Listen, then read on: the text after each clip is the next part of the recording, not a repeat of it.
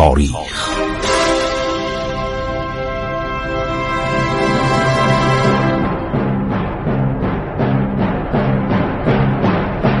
کاری از گروه جوان و اندیشه رادیو جوان.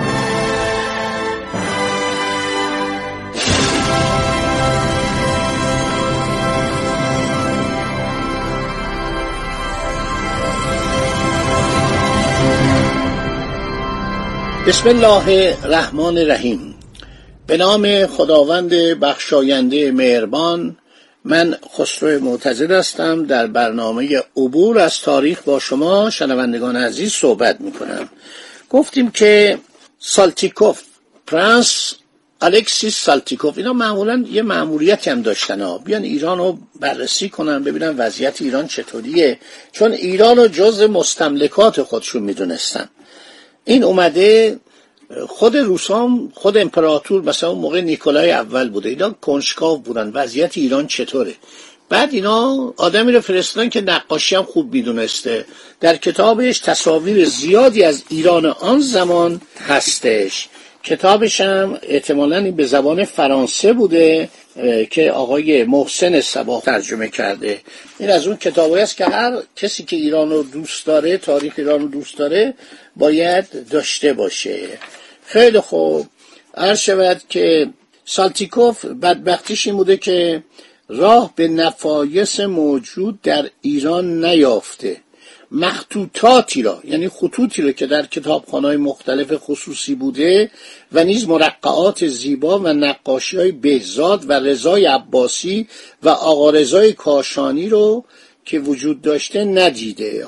بنابراین جناب سالتیکوف میگه که من جوان که بودم در سن پترزبورگ که بودم با چند استاد به اصطلاح نقاشی مثل اولوفسکی. بهترین نقاش صاحب سبک بود با این آشنا شدم. بعد یک روز شنیدم که یک هیئتی سفارت مهمی از ایران زمان فتلیشا داره به سن پترزبورگ میاد. میگه من خیلی علاقه داشتم اینا رو ببینم.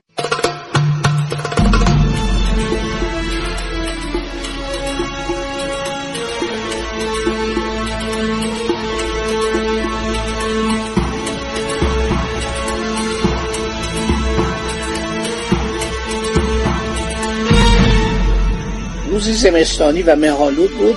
نزدیک به سه ساعت بعد از ظهر هنگامی که شفق شروع می شود پس از انتظاری طولانی و تبناک میگه ملتهب شده بودم در کنار پنجره از خانه ما که بر کرانه نوا رود نوا باز می‌شد سرودی جنگجویانه از پاسداران اسب سوار شنیدم. هنوز آن سرود در گوش من تنین انداز است. از دور دو هیکل عجیب دیدم که با نوسانی مخصوص پیش می آمدن. دو پیل چکمه پوش. پای پیلها چکمه کرده بودن چکمه های پارچه ای که اینا از اون یخ و سرمای روسیه متعذی نشن ناراحت نشن. ببین چقدر جالبه. به طرزی حیرت انگیز به نقش و نگار آراسته و با پارچه پوشیده شده بودند روی فیلها پارچه کشت بودن که اینا سرما نخورن. اینا فیلای هندی بودن.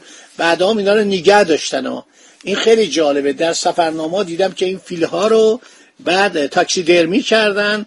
در یه موزهی در روسیه نگهداری می‌کردن. این دوتا پیلی که مال هند بودن و سلاطین هند راجه های هند به فتلی هدیه داده بودن و این فیلها رو به عنوان هدیه فرستاد برای امپراتور روسیه.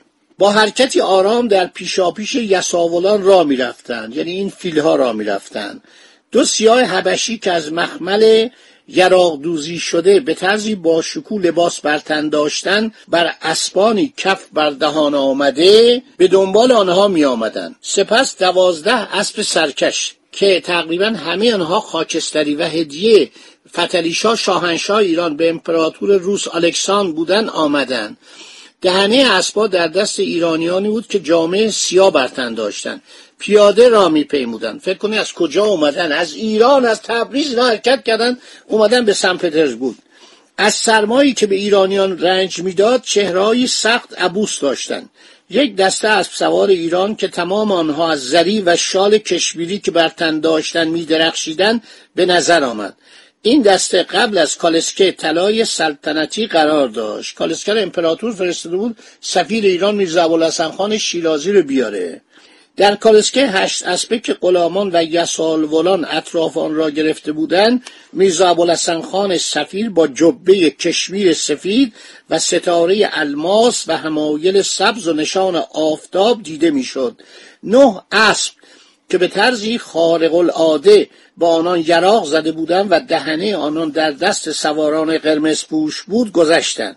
کوکبه با دسته قزاقان و زرپوشان تمام شد. سربازای روسی هم بودن قزاقان. این صحنه شگرف که مردم مدتهای مدید در انتظار آن بودند در ذهن من تأثیری عمیق بخشید. بعد میگه من خیلی آرزو داشتم ایران رو ببینم. اینم من اضافه می‌کنم از زیرنویس همین کتاب سالتیکوف تحف و هدایایی که میرزا ابوالحسن خان همراه داشته. صاحب فارسنامه ناصری چنین نوشته. ده هزار تومان و جنق دو زنجیر فیل. ده اسب بیعدیل. صد تاقه کشمیر. ده رشته مروارید بینظیر. چند دانه لعل بدخشان و یاقوت رمانی.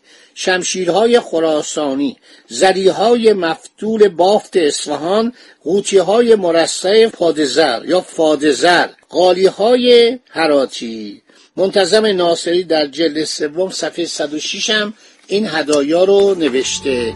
میگه از اون موقع من عاشق بودم که به ایران بیام.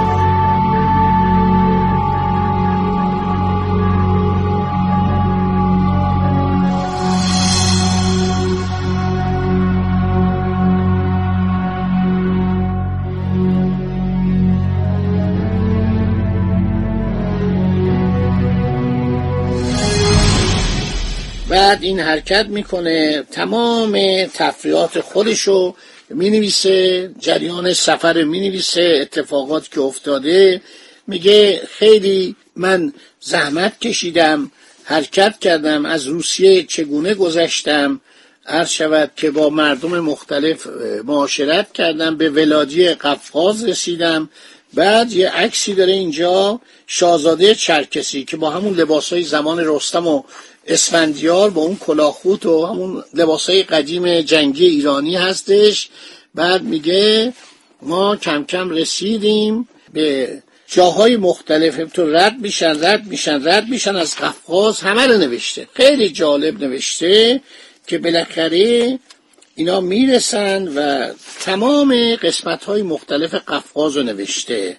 بعد به گرجستان رسیده به تفلیس رسیده از درختان گردوی عرض شود که آنجا صحبت کرده خوکهایی که روی چمنها گردش می‌کردند لباس محافظین آنها شبیه لباس های ایرانی بود. شما ببینید وقتی می‌رسید به قفقاز به قول جکسون پروفسور جکسون زمان مزفردین شاه اومده به قفقاز از قفقاز اومده ایران.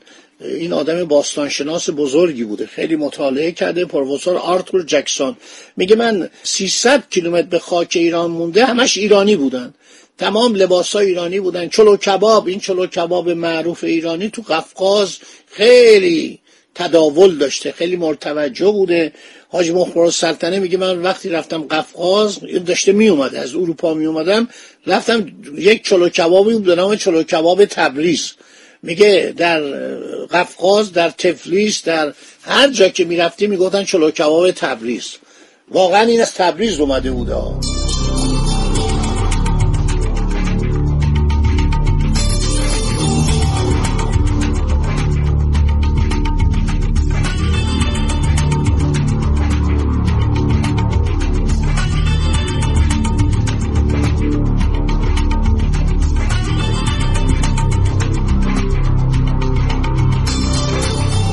حالا یه نکته بهتون میگم یه نفر جوانی بوده آدراکیان ارمنی بوده. این عثمانی بوده از اتباع عثمانی ارمنی و عثمانی بوده. عرض شود که این فرار می‌کنه از عثمانی میاد تبریز. در تبریز میره در یک چلو کبابی یاد می‌گیره شیوه پختن چلو کبابو. و در اینجا میمونه و از ایران عرض شود بالاخره میره آمریکا. میره در آنجا و در سان فرانسیسکو با یک دختر ارمنی آمریکایی که مذهبش ارمنی بوده ازدواج می‌کنه و یک کافه می‌زنه که در این کافه چایی می‌دادن قهوه می‌دادن به نام عمر خیام. بعد این کم کم شروع می‌کنه به غذاهای شرقی. اول دلمه ترکی رو میده بعد در شود چلو کباب ایرانی رو میده. چلو کباب عمر خیام شهرت جهانی پیدا می‌کنه. یعنی در سراسر آمریکا مردم می‌رفتن به سان فرانسیسکو برای خوردن چلو کباب عمر خیام. در جنگ جهانی دومم عرض شود ادراکیان همین ارمنی که فوت کرده در کنفرانس سان فرانسیسکو قبول کرد که غذای تمام هیئت‌های کشورهایی که جزو سازمان ملل متحد بودند 1945 46 از تمام کشورها اومده بودن از روسیه اومده بودن. هر شود مولوتوف از روسیه اومده بود از آمریکا یده بودن از انگلستان بودن همه اینا بودن و میگه این چلو کباب ایرانی و دلمه ترکی و باقلوای ترکی رو عرضه می‌کردن و مخصوصا روسا عاشق دلمه بودن. خب اینم براتون بگم خیلی جالبه که این میگه که ما وقتی رفتیم به ایران سالتیکوف برامون همه چی عجیب بود. و هیچ فکر نمی کردیم ایران یه چنین تمدن قوی داشته باشه و نیرومند و کهن. باقی صحبت ها رو در برنامه آینده براتون خواهم گفت. خدا نگهدار شما باد.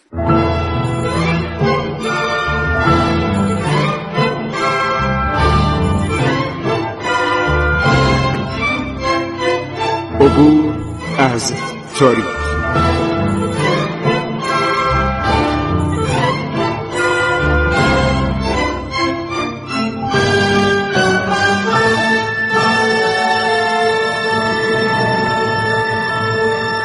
ایران با شکوه. سرگذشت ایران ما به روایت خسرو معتزد